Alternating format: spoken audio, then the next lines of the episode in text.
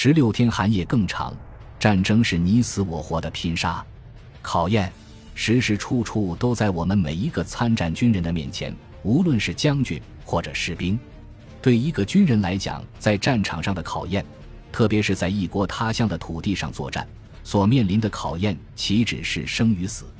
首先面临的第一个问题就是每天要喝水、要吃饭和要睡觉这些与人的生命休戚相关的基本需求。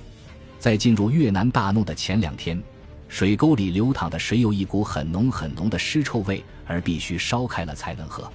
口再渴也不能乱喝生水。还必须节约喝水，定量喝水。在部队后勤保障给养困难的条件下，参战的指战员们在生活上都是主要依靠吃压缩饼干为主，有时也供应一些肉食蔬菜罐头。但新鲜蔬菜根本上近一个月未与我们见过面。越南的天气真是怪怪的，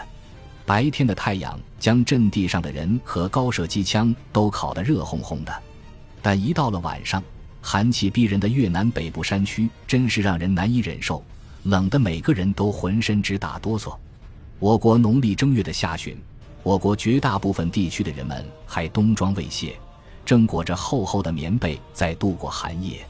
而我们这些进入越南参战的军人都经过轻装后，只穿着单衣单裤，每个人随身携带雨衣一件进入战场。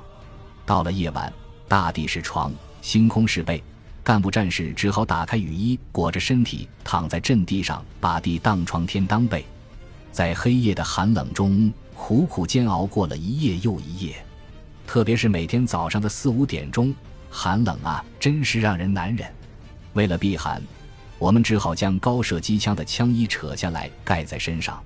凌晨的寒冷逼人，躺在枪衣下的身子冷得蜷缩一团。上下牙巴不由自主地不停颤抖，打着冷战。每天必须要熬到早上七八点钟，太阳出来后，冻僵的身躯才慢慢的回缓复原。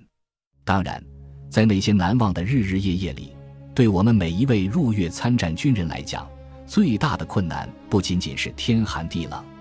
敌人隐蔽躲藏在暗地丛林里，我们的阵地却暴露在明处，暴露在越军的眼皮下，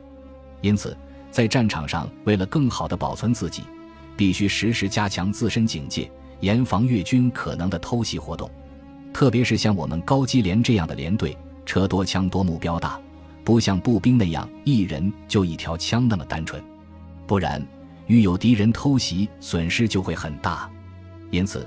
我们高机连的连队阵地上的武器必须是保持有一定间距而做分散配置，车辆也必须是疏散隐蔽。夜晚的自身警戒就成了一个最大的问题。连队夜晚的安全警戒，除了设置固定哨位之外，在连队防区内还设有游动哨，在某些要点部位上还设有潜伏哨。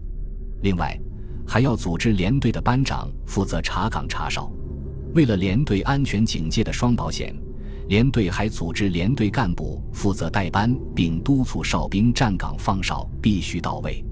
每天晚上，除司机班、炊事班的人不站岗放哨外，其余每人每晚要站岗放哨二至三小时。日复一日的长期紧张的战斗生活，参战军人的辛苦与疲倦，那是无法用话言来表述的。那个时候，我们是进攻而不是防御，部队没有配置防步兵地雷，为了防止越军利用夜幕的掩护偷袭我们连队的阵地。我们也想了一些土办法，积极防御。在大怒的阵地上时，我们在越军可能潜入的方向及路口要道上设置简易的防步兵半雷。我们将手榴弹保险盖拉开，用手榴弹的拉线做成简易的防步兵半雷。如果遇有越军偷袭我们连队的阵地时，就一定会首先半响我们设置的土半雷，提前告诉我们。我们连队在进驻越南高平市东南郊的制药厂时，全团步兵、炮兵分队都在高平市外围克马诺的深山丛林里清剿越军的三百四十六师残部去了。保护全团后勤车队的任务便落在我们连队头上。为了防止越军特工队利用夜晚掩护可能对我们车队发动的偷袭，我们连队便令七班陈汉全班长带领七班全班人员。配上四十火箭筒等轻重武器，占据控制连队阵地外约一千多公尺外的小高地上昼夜潜伏在那里，有效保障了全团车队的安全。我们步兵第四百八十六团许多参战人员至今都还清楚地记得在广渊发生的一幕非常危险的情景。当时我们步兵第四百八十六团在广渊清剿越军第三百四十六师师部的残敌时，被逼得走投无路的越军残部人员晚上下山偷袭我们。有一名越军已摸爬到团指挥所防区内，幸北通讯连的潜伏哨兵在哨位上将其击毙。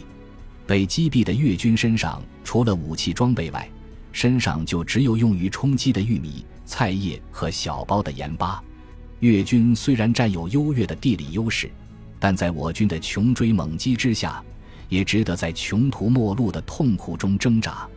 我团这位哨兵的事，过去我一直听说过。并不知道他叫什么名字。后来，当我读了党中选战友的《建武南疆回忆录》后，才知道这名功臣是我们通信连的四班长曹洪亮。